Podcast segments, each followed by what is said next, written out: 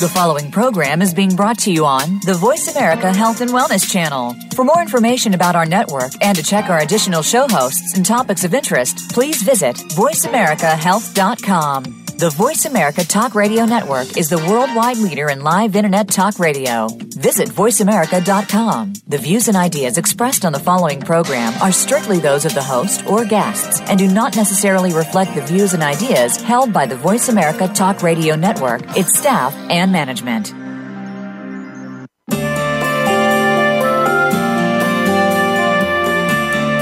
Welcome to Miracles in Recovery with Ray Lynch. If you are one of the millions of people facing addiction issues or the loved one of someone who is, we're here to help and to discuss solutions. Hope is in your corner. Now, here's your host, Ray Lynch.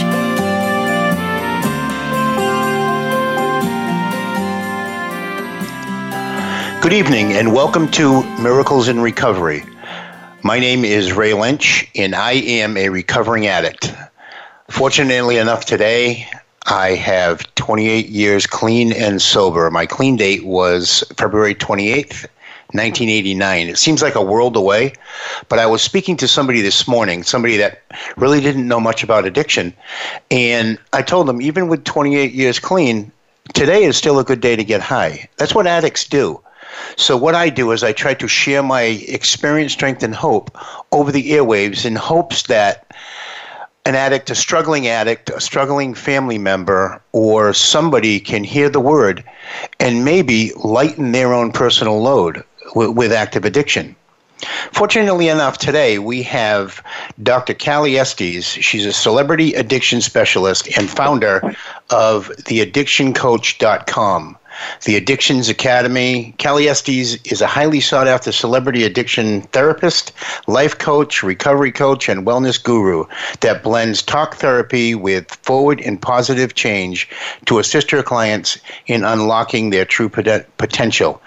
Dr. Estes has over 20 years' experience working with drug, alcohol, and food addictions. I could go on with her resume for the whole hour, but we would be selling the audience short. So help me welcome Dr. Estes and welcome to Miracles in Recovery. Thank you for having me. I appreciate it. So let me. I, I, I only touched briefly on your bio. I have a whole bunch of other stuff in front of me here, and I figured the sooner I got you on the air, the more we could connect, and the more that we could figure out um, how it is we can help the addict that's listening. So why don't you share a little bit about how you got to where you are today? I mean, I'm looking at all of this knowledge, and it seems to me like you have many, many levels of professional education with not only addiction but with other things as well. So share a little bit about who you are and um, how you got into the field and what what inspired you. Sure. Okay, so I wanted to be an FBI agent, and I was studying psychology in college. And um, what had happened was, all of the girls would go out that I lived with on a Thursday night, and they would always, you know, pick up boys and what have you, and I would always come home alone and I would come home and eat cake at two o'clock in the morning.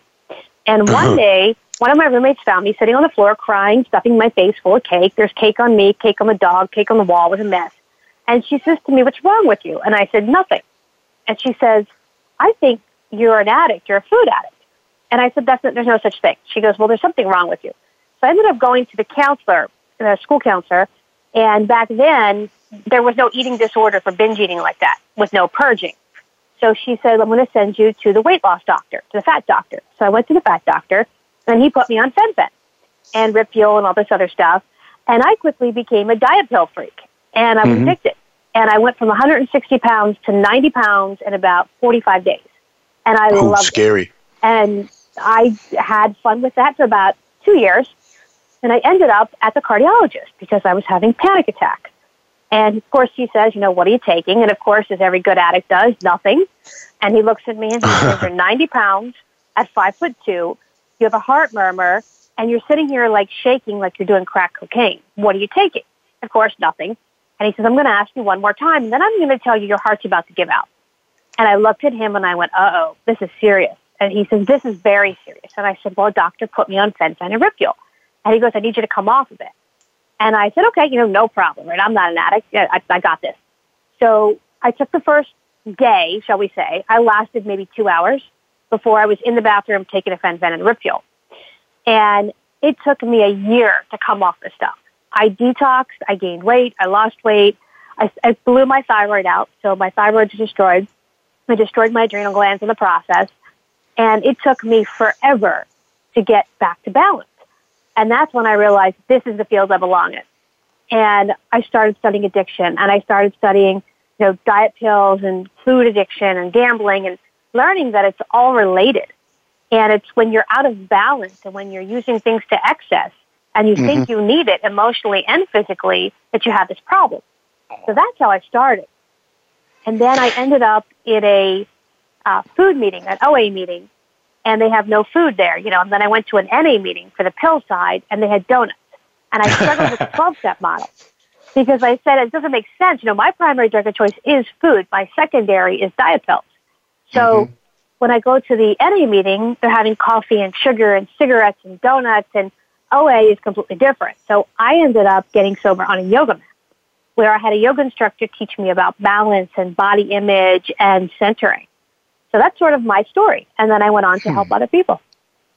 Wow. So that, you know, I mean, it's, it's funny because like being a, being a recovering heroin addict, I can always relate to someone's message, even when it's different than mine, because I followed the same road. You know what I mean? Like, like there was something greater than myself that was pulling me towards destruction, and I wouldn't mm-hmm. admit it.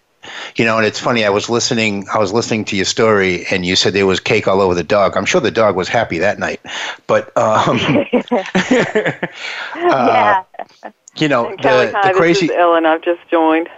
Oh, hey, Ellen. Hey. Welcome, welcome in. Thank you very uh, much. I have a question to ask, though, and this is a little off topic, but uh, I saw that you got your master's at WCU. Yeah, West Chester University in Pennsylvania. Oh, okay. That's the not the WCU I went to then. Okay. You went to what? Western Carolina, right? Western Carolina. It's WCU yeah. as well. Yeah, she lives ah, up in the woods. She she's up in the woods in North Carolina. Well, not now, but no, that's where she, I was. Yeah. so um, the I guess the great thing is is that you know there are so many different levels of I don't want to say isms, but different little paths of addiction and destruction that kind of brings us all together with the same message. Um, and, and I'm grateful today that there are other people who suffer different types of active addiction than I did because they can give me a message that, one, I can understand. Two, I can't really relate to because that wasn't my path. But three, it brings it all together and lets me know that if I choose to, see, because I I'm that kind of person. You said something about sugar and donuts. I'm that kind of person, and I've said it before. I'll always say it again because I need to keep it well in front of me. If I walk in the store and I want jelly beans, I have to buy the smallest bag because I will eat them all. I should probably mm-hmm. walk by them, but today I'm working on just eating the smallest bag. So you know, it's progression. You know, well, you know, one if that's negative noticed, justification, especially with girls, is that they tend to start out with an eating disorder. That seems like the first step in the addiction process. It certainly was with my daughter. You know, that hmm. manifested well before anything to do with pills or anything else. And it's because food is legal, food is social, hmm. and no one questions. You know, if you go into the grocery store and get a happy birthday cake, no one says anything other than, "Oh, whose birthday is it?" You know, and you're thinking, I'm going to eat the whole thing in the, in the car with a fork. You go, oh, it's my, you know, my niece's birthday. No one questions you. Now, if you go to the state store or the alcohol store and you have 10 bottles of vodka, you mm-hmm. get questioned. People say, oh, no, that's true. At least you get looked at funny, yeah. Right. And, and with a food yeah. addiction, you don't. No one looks at you crazy for four bags of chips and soda and, and cake because they think you're having well, a birthday party. Well, unless party. you happen to be overweight, and then I think the judgment starts well, yeah, but that's that's the difference. Quickly. Between, I mean, the the yeah. overweight people kind of wear their addiction.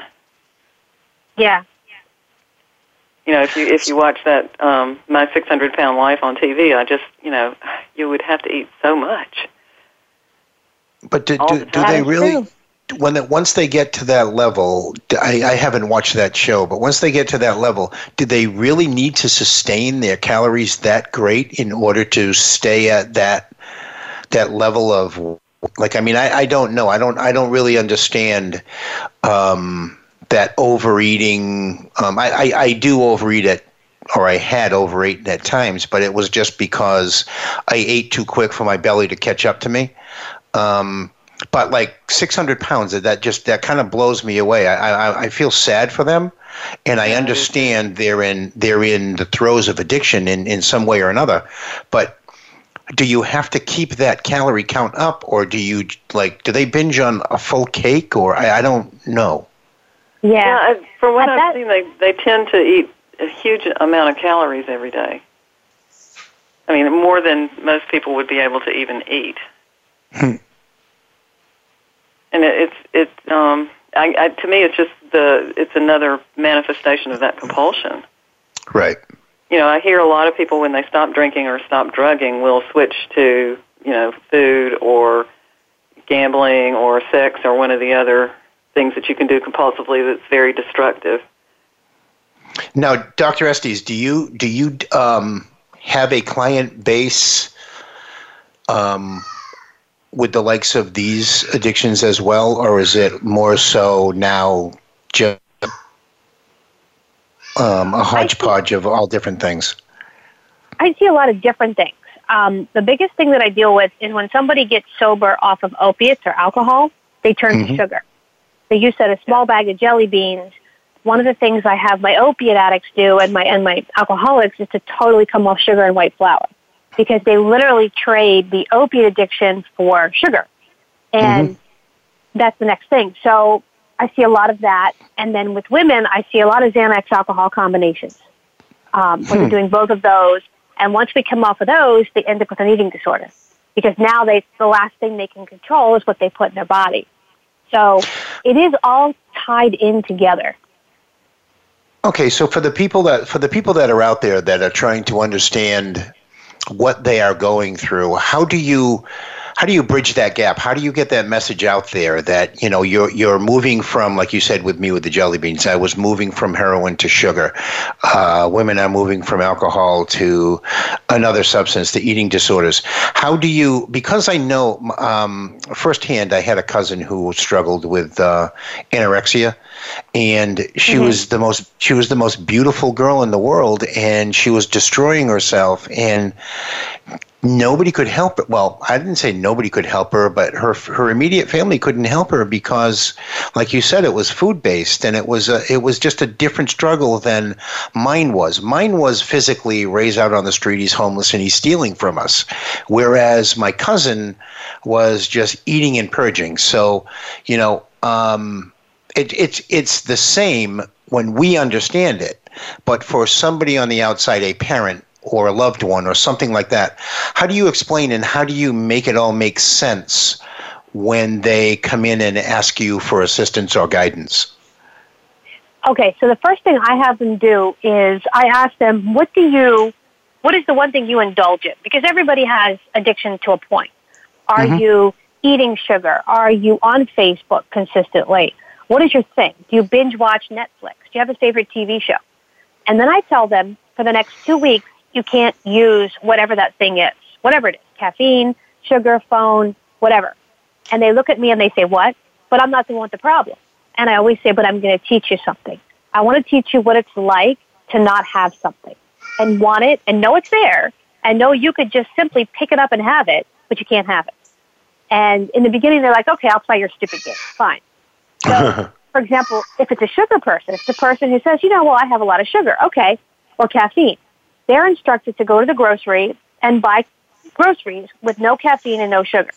Nothing. And they'll call me from the grocery store and tell me, I can't buy anything. And I'll say, you have fruits, vegetables, meat. That's it. You're done. Rice. You're good. Um, and then they panic because now it's like, what am I supposed to do? How am I supposed to, the first question is, how am I supposed to do this? I say, that's exactly what your son or daughter, husband or wife is saying. How am I supposed to do this? Same exact answer. Good job. Then they get home and they don't know what to make because they're totally out of the wheelhouse. Then they'll call me and they'll say, well, I don't know what to cook. What am I supposed to do? How am I supposed to do this? Uh, I don't know. And I, and I say, I don't know, figure it out. And they say, well, you're not giving me any guidance. And I say, oh, that's how your loved one feels. So I compare it for them. And then day one, they go into withdrawal. They literally go in sugar withdrawal. So by day two, hmm. they have headache, they're nauseous, they're right. irritable, they're yelling at everybody. By day three, they're yelling at me. They're calling me, screaming at me that how stupid this is, and they're not going to do it. Okay. day four, they've cheated. Day four, they've had caffeine or sugar. They didn't just have a little, they binged on it. This happens every single time. Day five, they call me and confess they had sugar. And I say, now, you have learned the purpose of this exercise. And they say, what are you talking about? And I said, you just went through what your son or daughter goes through on a daily, minute by minute basis. Right there. Mm-hmm. In five days, you went through this. That why me? The bargaining, the hiding it, the doing it anyway, the confession, the guilt and remorse. You go through the whole gamut. And no, exactly. then they finally go, they go, wow, this is what they're going through? Yeah, that's exactly what they're going through. And then they have a whole new appreciation for what their son or daughter is going through. And they're shocked because they're, they're just like, wow, I had no idea this is what it's like. And I say, yeah, imagine, you know, you can't have sugar and the first thing you walk into the grocery store is the cake aisle. It's always there. And you smell the right, cookies the and the bread and you can't have any of it, but it's right there. You know, and that's what they go through. Yeah, so and it's really no fun to just eat vegetables. Yeah. Yeah. You know, and the and the and the crazy thing is, is that um, when you put it in that in that aspect, you know, if you take someone who is dealing with an active heroin addict, active pill addict, active alcoholic, and you try that exercise on them, you know, a lot of people can gain an understanding of what it is that, like you said, we go through or we went through in order to be able to progress to one day without the substance or one day without the food or one day without what it is that is driving us. And until mm-hmm. we get to that point, um, I think it all is thrown in, and even still today, in the, in the society that we live in, there's a lot of moral looking down their nose at people who are actively in the throes of addiction. And, and sadly, that keeps a lot of people out there still sick be- and suffering because the people that have the ability to help them have turned away from them for the wrong reason. I think you're exactly, exactly right. You you pretty much yeah. nailed it. Turning away yeah, for the wrong reason.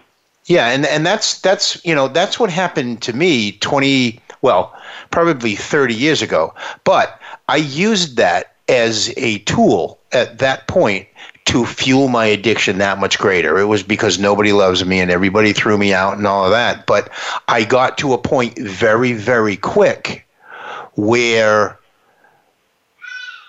I needed someone and I and I couldn't turn to anybody because they turned away from me from the wrong reason, and I made it even that much worse. And and I always jokingly say, you know, when I got to my bottom, and I was, you know, it was very dark there, and I was feeling around, and I found a shovel. The only thing I could do was dig deeper.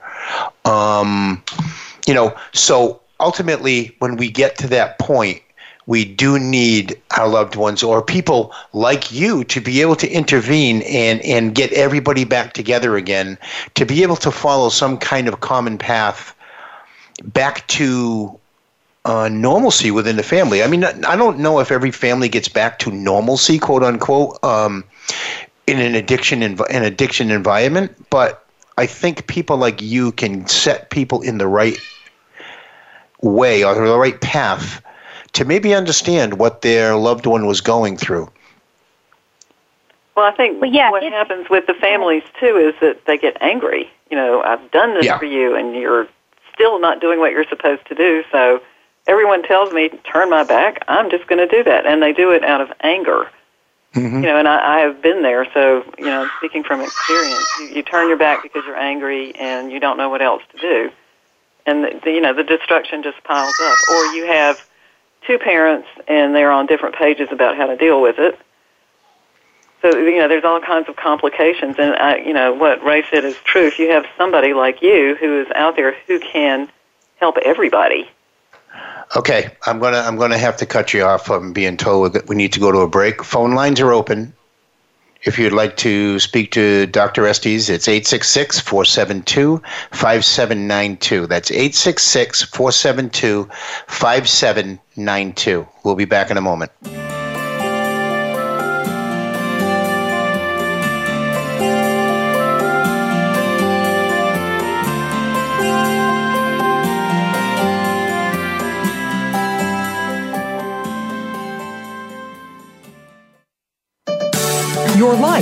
Your health, your network. You're listening to Voice America Health and Wellness. When a woman is diagnosed with breast cancer, it's probably the most frightening thing that's ever happened to her. Friends and family often don't know what to do for support, not to mention the patient herself. That's where Breast Friends Cancer Support Radio comes in. Join Becky Olson and Sharon Henifin, breast cancer survivors and advocates. They help by providing inspiration, information, and most of all, hope. Tune in every Friday at 10 a.m. Pacific Time, 1 p.m. Eastern Time on the Voice America Health and Wellness Channel. Tune in every Tuesday for C. diff, spores, and more with hosts Nancy Caralla and Dr. Chandrabali Ghosh. Our program is to provide information about C. diff, healthcare associated infections, and more. Nancy is a C. diff survivor, healthcare professional, and the founder and executive director of the C. diff Foundation. And Dr. Ghosh is the chairperson of research and development for the C. diff Foundation. Together, with their guests, we'll explore infection prevention, treatments, environmental safety, and more. Listen every Tuesday at 2 p.m. Eastern Time, 11 a.m. Pacific on Voice America Health and Wellness. Sometimes it just seems that nobody understands. There's one individual who can help. If you're living with somebody who faces challenges such as autism, Asperger's, or other exceptional needs, you'll want to tune into Solutions and Strategies with Dr. Sean, Living the Challenge. Together, we'll uncover a variety of solutions to the challenges faced by individuals, their families, and teachers. Listen live every Thursday at 8 a.m. Pacific, 11 a.m. Eastern on Voice America Health and Wellness. Step into a healthier you. Voice America Health and Wellness.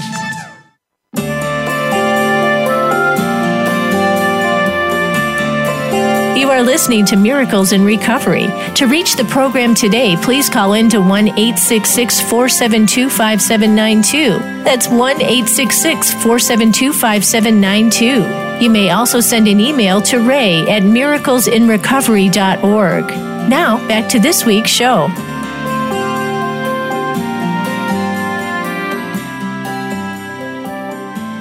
Welcome back. We have Dr. Callie Estes on the line. And I just want to say, first and foremost, uh, thank you very much for being with us. And I want to ask you to list all of your social media outlets or anything where anyone can get in touch with you. Sure. I am at theaddictionscoach.com, theaddictionsacademy.com, or CallieEstes.com. And then on Facebook, I'm Callie Estes, or The Addictions Coach or The Addictions Academy. And at Twitter, I'm at The Addictions Co. And on Instagram, it's The Addictions Coach. And on LinkedIn, it's Callie Estes. Okay, so can you do me a favor, Doc, and, and, and describe the difference between the Addictions Coach and the Addictions Academy? You said one was schooling, correct? Correct. So the Addictions Coach is for clients. It's for coaching, therapy, a signature product called Mobile Rehab, where I go around the country and I work with clients who don't want to go to treatment who maybe didn't work well in treatment, and I do one-on-one intensive therapy and coaching. And then out of that, people started asking me how I got my clientele base because I work for the NFL, the NBA. I work with a lot of musicians, actors, actresses, CEOs, and I created the Addictions Academy, which is the schooling side. So it's classes in recovery coaching, family coaching, gambling coaching, sex addiction, relationship coaching, food addictions, nutritional coaching and recovery, fitness and recovery, everything addiction based, but all of the things you could do with a client that you really couldn't get trained in. It would have to be life hmm. experience. And we've been in business almost five years. We've trained 4,000 people all over the world. And we've got 40 classes and uh, 21 teachers at the moment. So we're growing. It's a virtual classroom. Wow. And this is this yeah. is all done virtually, uh, mostly online. I mean, I'm sure you probably yeah. have some organizational stuff where you have like a conference or something where everybody gets together or something like that. But it's all done online. Exactly, virtual classroom where you can hop in, you can see the instructor and the other students. It's just like being in a classroom. Oh, like WebEx or something do, like that. Uh, yeah, yeah, but they it's even better than that. They can actually see each other and they can oh, interact. Nice. So they oh, can so network, it's not self-directed study. You're actually doing a class. Exactly. Yep. And uh, then I like that better. They're, involved. We do yeah. 10 case scenarios in every class where we give them a, like a client scenario, it's a true client scenario, and say, what do you do? And they get to be the coach. So they get to have the whole room to themselves if they want to. And then uh, I also travel around the country and I teach in different locations Miami, LA, New York. I'm coming to Nashville and Memphis, and Austin and Dallas coming up next. And of course, LA, LA, LA, because that's, you know, the Mecca. Mm-hmm. But um, to do that as well. How can somebody how can somebody find out what the dates are that you will be in a certain city or around where they are if they would like to um, get in touch with you to, to, to do some intensive uh, coaching or, or even just you know just to get in touch with you? The easiest way is to call at 1 800 706 0318, extension 2, and then we'll be able to direct you the right direction. If you do go to the addictions, which is plural, academy.com, and you click on calendar, you will see where we are, prices, things like that.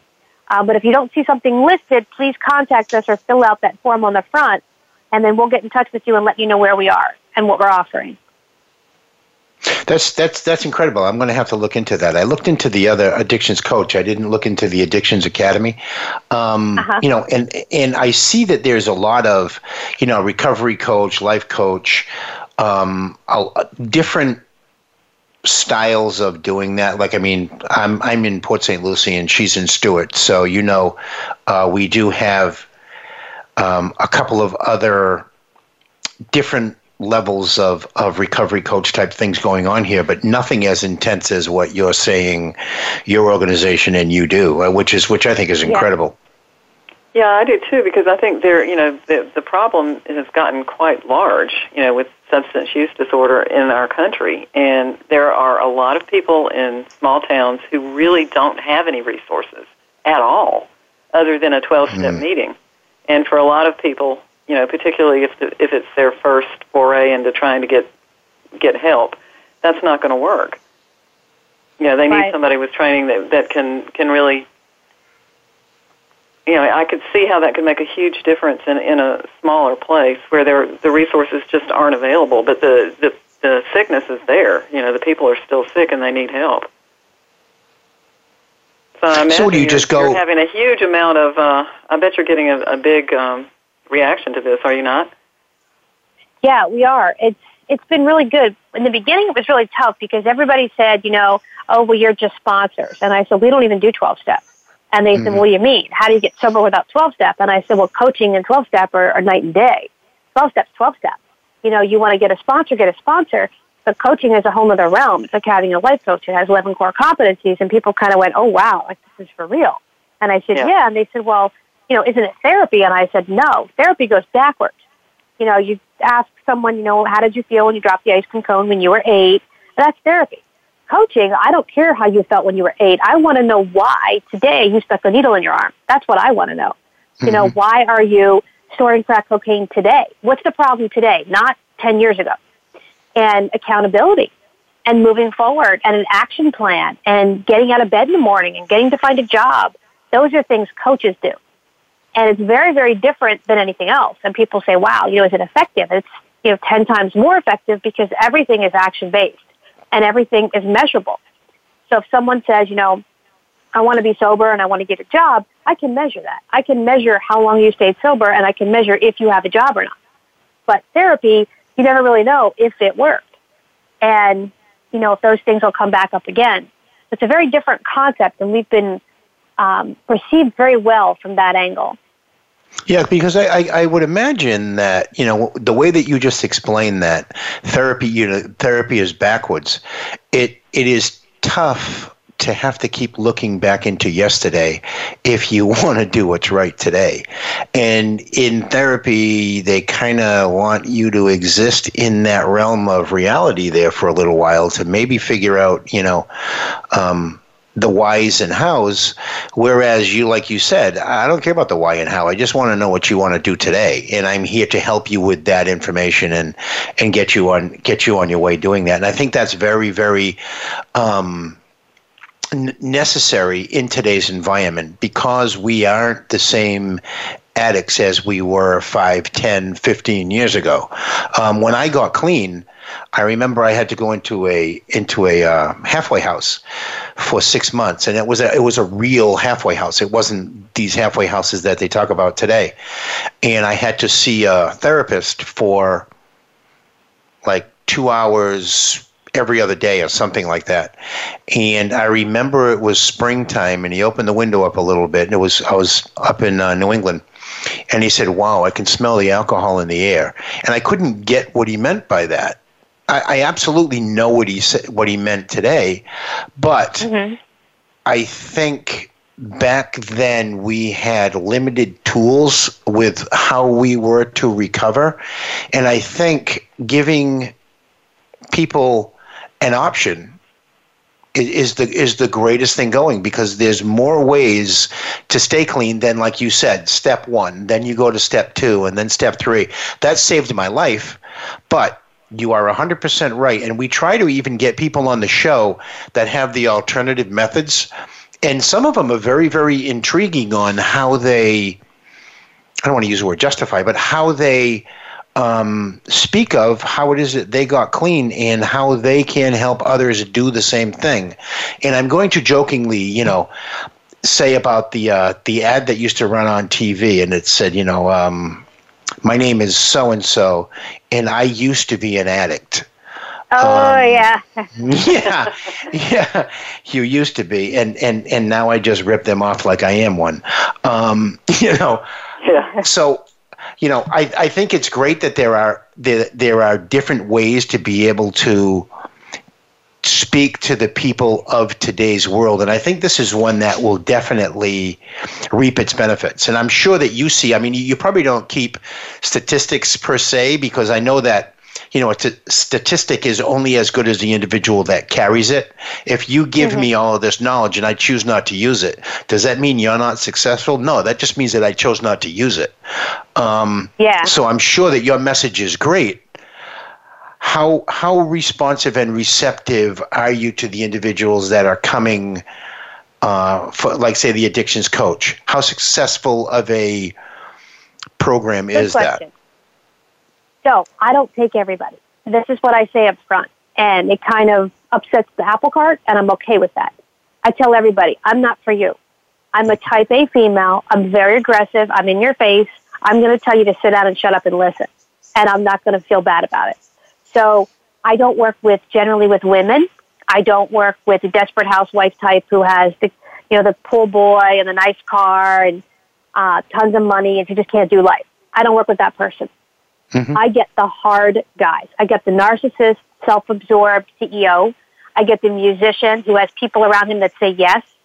Right. Um, I'll never forget. I had a touring group of rock guys, famous rock band. I get on the bus. I'm five foot one. I'm 125 pounds. I walk on and they laughed at me. And I turned to them and I said, sit the F down and be quiet or you're all going to be fired. And they thought I was kidding. I said, I'm not fooling around. And they just stopped and looked at me. And I said, this is how things are going to go. This is what's going to happen. And you're all going to hand over your works. And they just thought I was crazy.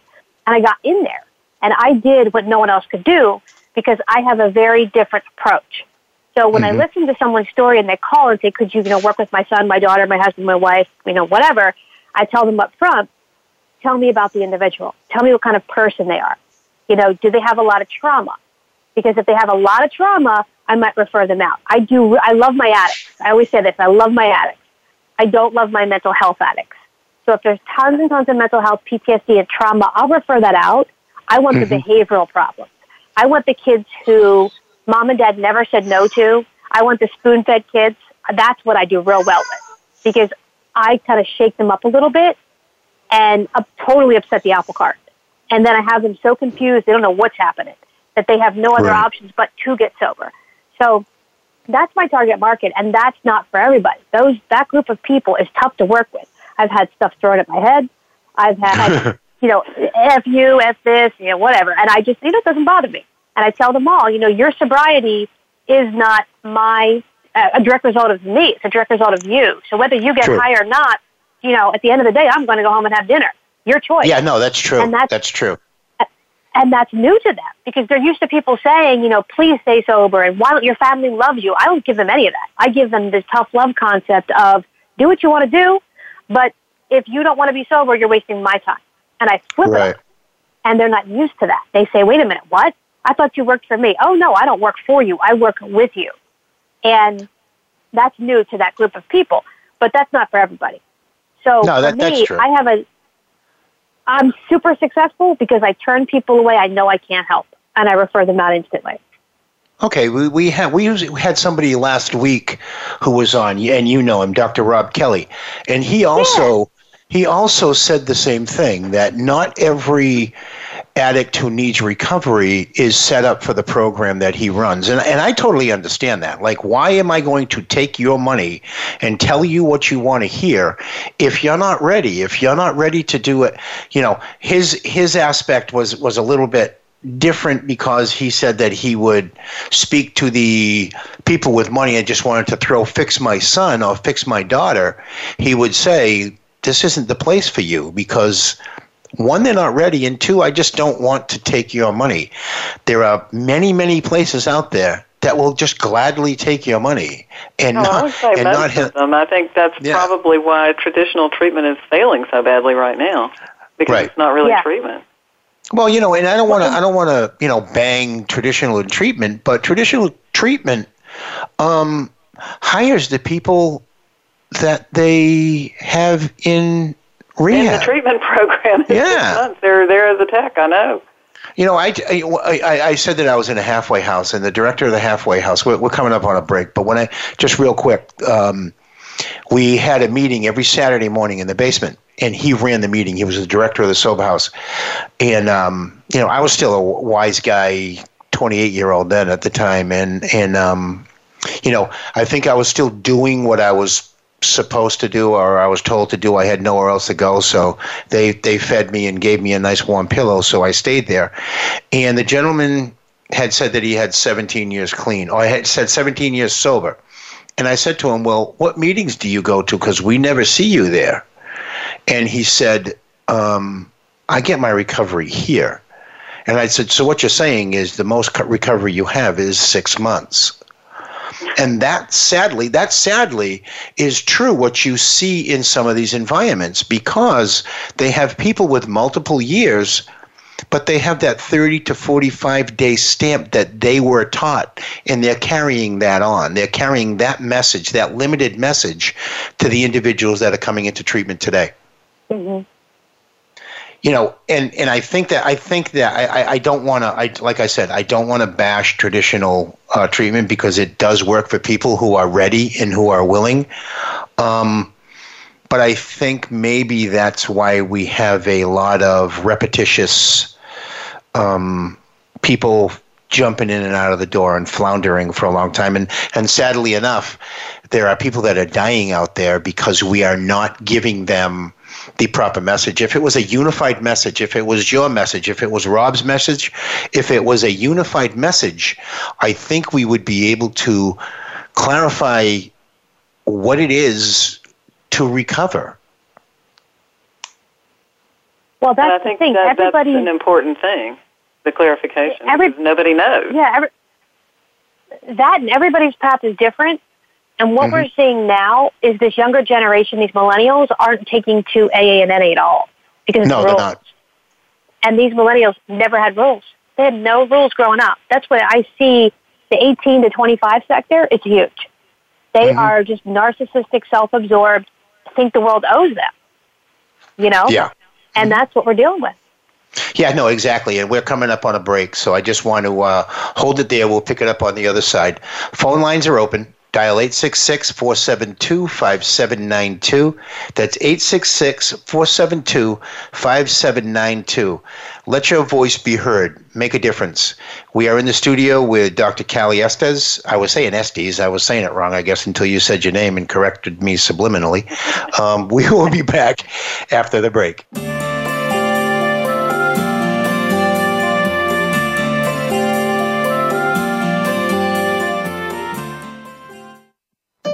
Opinions, options, answers. You're listening to Voice America Health and Wellness.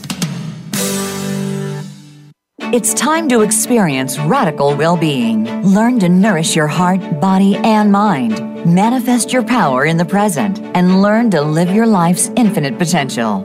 It's time to experience Revolutionary Wellness Talk Radio with host Rochelle McLaughlin. Each week, you'll learn about essential skills and knowledge to help you discover and create your own experience of health and well being. And learn to be empowered to take bold and loving action toward manifesting the life you long for. Tune in every Thursday at 2 p.m. Pacific and 5 p.m. Eastern on Voice America's Health and Wellness Channel relationship issues, anxious, parenting challenges? No more. Learn how to live your best life. Tune into Straight Talk with top psychotherapist, relationship, and anxiety expert Sandra Reisch. In this program, you'll learn how to transform your challenges into effective solutions, whether it's relationships, parenting, anxiety issues, or other life traps that you struggle with. Sandra will show you how to change them and how to live the life of your dreams. Listen every Thursday afternoon at 6 p.m. Eastern Time and 3 p.m. Pacific Time on the Voice America Health and Wellness Channel.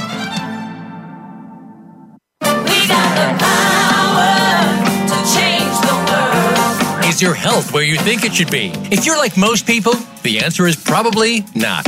Where can you get the answers you need to get on the right track? The answers start on Occupy Health. Each week, host Dr. Susan Downs and her guest experts will answer your questions, as well as prepare you for questions you'll want to ask your health provider. You'll want to plan for your optimal health with Occupy Health. Listen Fridays at 11 a.m. Pacific Time, 2 p.m. Eastern Time on Voice America Health and Wellness. A fresh look at today's health. Voice America Health and Wellness.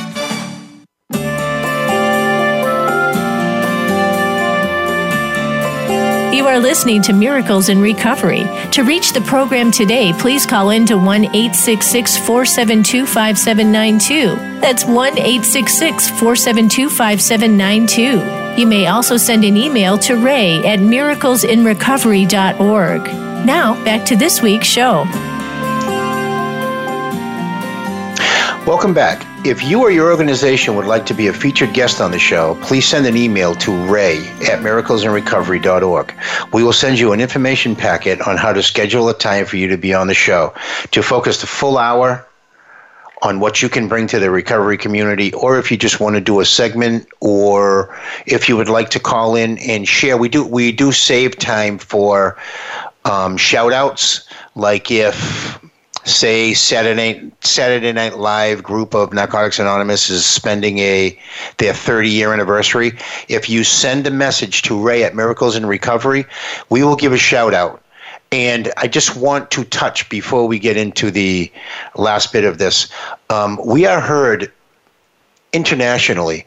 It's crazy. Like last week, not last week, two weeks ago, we were heard by we were heard in 27 different countries.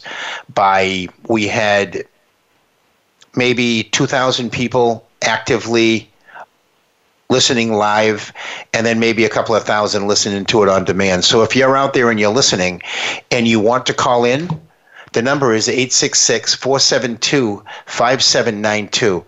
Share your message. Let your, let your voice be heard. We have uh, Dr. Cali Estes in the studio with us. She is a celebrity addiction specialist and founder of the addictionscoach.com and the addictionacademy.com. And I'm sure that you were an independent practitioner before you got into uh, the Addictions Academy. How did you make that that transition? Well, it came because I had an overwhelming response of people asking me how I was doing what I was doing. And, you know, how was I getting high profile clients? How was I traveling all around the country? And I said, well, it's because I'm coaching. You know, I'm not doing therapy. With therapy, you're stuck within, you know, four walls, et cetera, et cetera. Mm-hmm. So there wasn't a whole lot on the market back then for coaching. And what was out there, I just didn't think was quality. I thought it was subpar. So I started creating these classes and I would start teaching them. And I started off with intervention and recovery coaching and that was it. And people loved it. And then those people said, okay, now what? Now we want to learn family and we want to learn anger management. So I started seeking out teachers, people in the top of their field. And I hired, um, for example, the guy that created the movie Anger Management. He teaches mm-hmm. the anger management class. He's all over LA. And for family coaching, Katie Donovan Brennan. And she's the, you know, a, a mom's nightmare, a mother's journey, something like that. She's done tons of work in the family side. So everybody that teaches the discipline knows it inside and out, has lived it and understands it. So I teach the food addiction. I have uh, Boris who teaches the fitness side. He used to be Arnold Schwarzenegger's bodyguard, and he's done a ton of celebrities in addiction and fitness.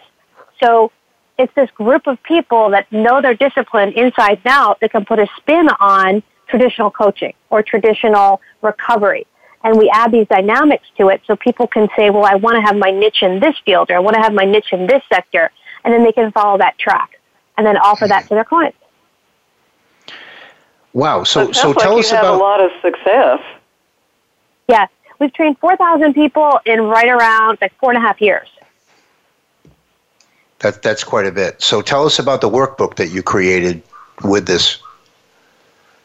I created a number one best-selling workbook for coaches to use with their clients. It's got 45 exercises in it, and it's designed for as you're working with your client, you can photocopy it or get them the book and hand them the exercise. So things like who am I? Because a lot of addicts in early recovery don't know who they are. They just know what they Mhm. do. They define themselves as a mother or a father or a student. So it's who am I? Bucket list. What do you want to do before you die? Like what do you what do you enjoy? Figuring out your purpose and passion is in there. An action plan, a food mood journal to see how what you eat affects your mood. For example, if you have jelly beans and you know you have the sugar high, you feel great, then you feel cranky. And it shows you why and shows you how. And the coaches are taught how to use these exercises in the real real coaching time so that they can give them to the client, come back, have the client do the homework, go over the exercise and see how it fits into what they're trying to accomplish and what their stopping blocks are. So that so that workbook is is only available during training, like through the Addictions Academy, or can somebody get it online somewhere if they wanted to just look at it? Yep, if they go to our website, they can purchase it right away and download it in a PDF, or they Oh, can okay. send an email in and we'll send them a hard copy. Oh, nice, nice. So it's available to anyone. Yep, exactly. Okay, so what Oh, do you what really projects what projects are you working on now? I have a personal book coming out um, with me and my husband about our life. And then I also have uh, traveling around the country teaching the different uh, courses all over the country. We've got Memphis and Nashville, uh, Austin, Dallas, and LA coming up, and then possibly San Francisco. And we're going to be teaching you know, recovery coaching and intervention all over the country. And then I just got done teaching first responders intervention. I had a room of about 250 police officers in New Jersey teaching them, you know, instead of arresting somebody, what do I do? How do I handle it? Where to put someone in treatment? You know, what is addiction? All that kind of stuff. So I'm at all curious as to what their response was. Because it seems to me like their first response is always lock them up. No, no, it's very interesting. I had police officers, EMT, and firefighters. And the firefighters were very, very responsive to treatment. The EMTs were split because they've seen so many people be Narcan and go right back out to using, and they're there the mm-hmm. next day Narcanning the Yeah, same person. Exactly. So they were fed up. Then the police officers were divided. You had your old school people who really just wanted to help, and then you had your egotistical driven, um, your typical shady type officer. So they actually distanced themselves from me. And I could see in the room, they would sit in the back, they would laugh and giggle, carry on. So me being me, I turned the whole room around. So instead of teaching from the front, I taught from the back, so they were in the front seat. They're stuck. Oh yeah. You know, just to they- just to they just to share a little of just to share a little of my story, I'm I'm a uh, retired firefighter from up north, and I can totally get when you say that firefighters were very responsive. We're right down there kneeling on the ground with the individual that's that's overdosing, and and you know. The others, uh, the EMTs are down there as well, but the police are kind of looking over our shoulders, saying, you know, don't get any of that stuff on me. Um, but I did see recently that the IAF, which is IAFF, which is the um, International Firefighters Association, opened up their own treatment facility just for firefighters. So firefighters from Yeah. around the nation can go and seek recovery uh, within the walls of that uh, facility, which I think is awesome because I mean, you know, likeness of kind sometimes sometimes makes it comfortable enough to be able to open up. I mean, if I was in a room with with a gentleman and I was looking for somebody who was in a fire, I can relate to that gentleman a lot easier than I can relate to someone who is a CEO who who runs a you know an aerospace organization or something like that. So I think it's great that the the uh, firefighters union got together, the national union got together and and have a place for firefighters to recover or seek recovery. One of the things that I heard about the firefighters, especially the ones in the cities that are truly having, you know, struggling, such as West Palm Beach, is that they're finding a lot of them have PTSD just from dealing with this constantly, not even day, day in and day out, but hour after hour after hour responding to overdose. I mean, there was a hospital in West Palm Beach that by like 10 or 11 o'clock on Saturday had had 20 overdoses already and in, in the ER. So just imagine what these people are going through and what they're looking at and seeing every mm-hmm. single day, the trauma that they're experiencing mm. with it. I can't, I can't, I can't even begin to imagine, and I can see how you would either get really cynical or you would get really depressed. Oh yeah, yeah, and and you know, um, I think that, um, I mean, and, and and it happens like they say Cleveland, where, where all of a sudden there's like carfentanil or fentanyl there and, and you know people drop like flies until they can get it off the street. How do you, how do the even just the townspeople deal with it? That the community deal with it. The community is walking around in some form of PTSD as well. I think we all are shattered with what drugs have done to our society especially at the community level I would agree with that and I think the community eventually has to face it Mm-hmm. Um, and I, I don't know that I, you know, I know where I live, they're not, and where you live, they're not. but you know, let's let's bring it out of the shadows and and say we've got a lot of sick people here, rather than we've got a lot of criminals. Right. I guess what we need to do, I guess what we need to do is have Dr. Estes just turn everybody around and start from the back of the room yeah, again. I love that idea. I really yeah. do. I'm, I'm probably one of the. My kids are a little older than that, but both of them have problems. But I, I'm probably one of the the moms that didn't do a whole lot of discipline, uh, partly because I was working all the time. You know, so right. somebody okay, so else we raised have, them, and I think that's part of the problem. We have about four minutes to close. So, what I want to do is maybe go over all of your social media outlets again and how people can get in touch with you and um, where you're heading. I know you're in a RV somewhere, where you're heading yep. and what's up in the very near future. Sure. So, to get a hold of me, theaddictionscoach.com or theaddictionsacademy.com, both plural. You can reach me on Twitter at theaddictionsco Cali Estes on Facebook, Cali Estes on LinkedIn, or 1-800-706-0318, extension 2. And I am headed out next uh, to LA. I'm going to be in LA and Orange County and then headed up to San Fran and then doubling back to Austin, Dallas, Colorado, and then all the way back here. I do have an event coming up called Navigating the Addiction, and it is in uh, Longmont, Colorado, the 6th of May. It's a free event open to the public for resources for families. So I'll actually be speaking there with a few other people, including Randy Grimes from the Bucs uh, football team. Oh, nice. So that's uh-huh. what's going on. Yep. Nice. So um, sound like a very busy lady. Oh yeah. How, yeah. how is it? How is it traveling around? Like, do you see? Like, it must be. It must be like pocketed. Um, you know, like say South Florida's pills, and then Dallas is Soma, and San Francisco is probably marijuana with all what they have going on there. But you know what I mean? Like, are there different pockets of chemically based addiction, or is it pretty much all the same? No, it's, it's actually very interesting. I was just out in Louisville, Kentucky, and it's all heroin, all heroin and fentanyl. You couldn't mm-hmm. get cocaine or speed if you tried. Like it's just it's just devastated. It's just the way uh, it is, right? Miami, yeah. Yeah. In Miami, the drug of choice is cocaine and women escorts. Mm-hmm. That's that's the thing. You know, in Miami, you're not going to get decent heroin. You're going to get it laced with fentanyl, so nobody's touching it. But you go up to Broward County, and, it, and it's heroin. So it's yeah. It's almost county by county, and wow. like it's a cultural lifestyle. So um, just depends on where you go. What you know, what the thing is right now in DC. Believe it or not, it's LSD and PCP. Sheesh. And I didn't Really? realize that till I got there. Yeah, I thought, oh, you know, L- DC with all the workers, probably cocaine, and it wasn't Hmm. PCP and LSD. And I was like, wow, what's going on here? Welcome You back know? to the 70s. Yeah, so it's, it's different. It really is different everywhere. Yeah. And I guess Do you I guess see that pockets of like methamphetamine?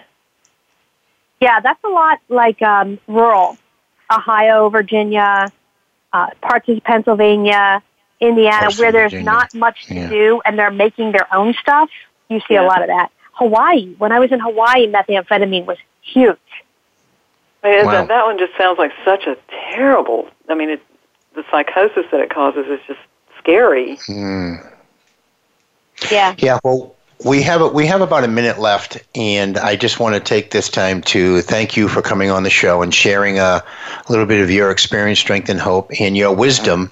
And also, uh, what what I'm going to do is once this show posts on demand, I'm going to actually add how you can get in touch with Dr. Estes as well, so that that way it's in writing. I know not everybody may have a pen that has the ability to listen to the show.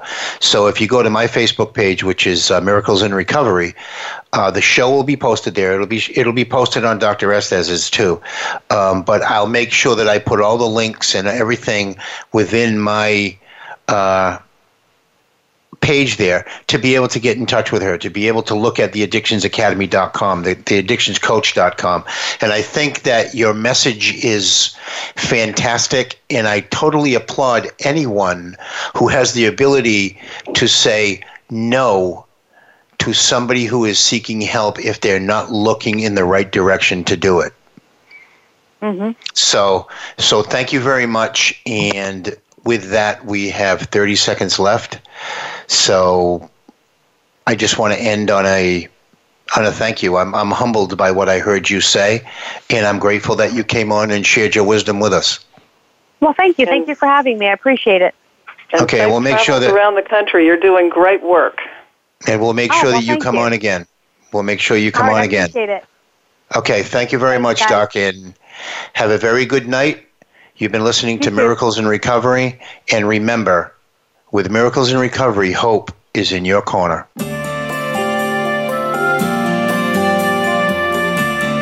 Thank you for joining us this week for Miracles in Recovery.